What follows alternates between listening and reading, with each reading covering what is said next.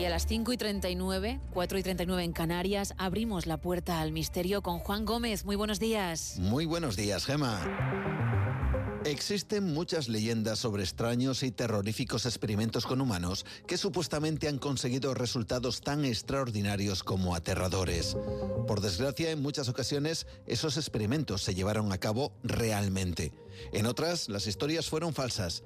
Y en otras, existe toda una nebulosa en donde nadie sabe si realmente se llevaron a cabo o no. Uno de esos misteriosos experimentos fue bautizado con el nombre de el experimento de la congelación de la sangre. Como digo, no se sabe a ciencia cierta si esto ocurrió realmente, pero hay quien no duda que esto realmente fue así. Al parecer, todo comenzó en el año 1944, poco antes de terminar la Segunda Guerra Mundial.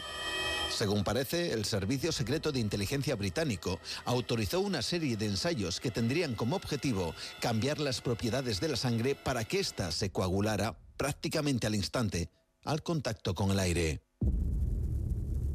La idea, según cuentan, era evitar el número de bajas británicas en la guerra, al tiempo que conseguir unos soldados más eficientes, fuertes y cuyas heridas se curaran casi al instante. Aunque no se especifica, dicen que algunos documentos sobre este experimento se encuentran en los archivos del MI5, el Servicio de Seguridad Británico, en Londres. Documentos que describirían el resultado de dicho experimento. Según cuentan, para tal experimento se utilizaron a varios soldados de entre 22 y 29 años para que estos fueran inoculados con un compuesto químico que al parecer conseguiría dicho cambio en su sangre.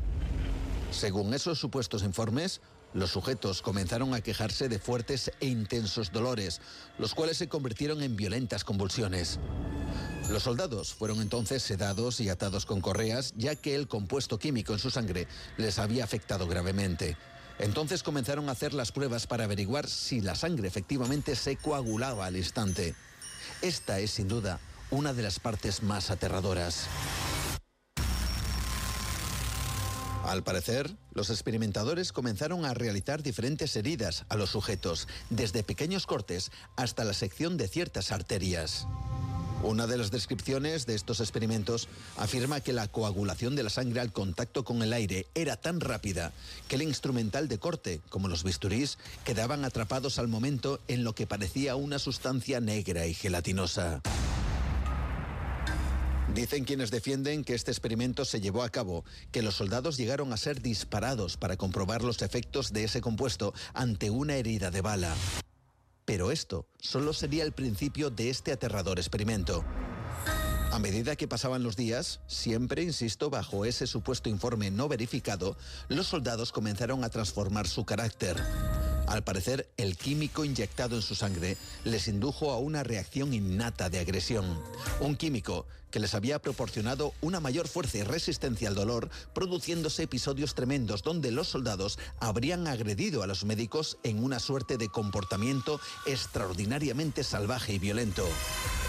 Al parecer, esto habría provocado la inmediata cancelación de dicho experimento, la destrucción de la mayoría de documentos relacionados con el mismo y la desaparición tanto de los soldados como de los médicos.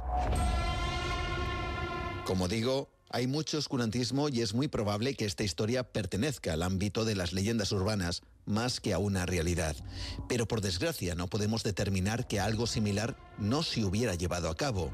Recordemos que Estados Unidos en esa época inoculó la sífilis y la gonorrea a cientos de ciudadanos de Guatemala, haciéndoles creer que era una vacuna.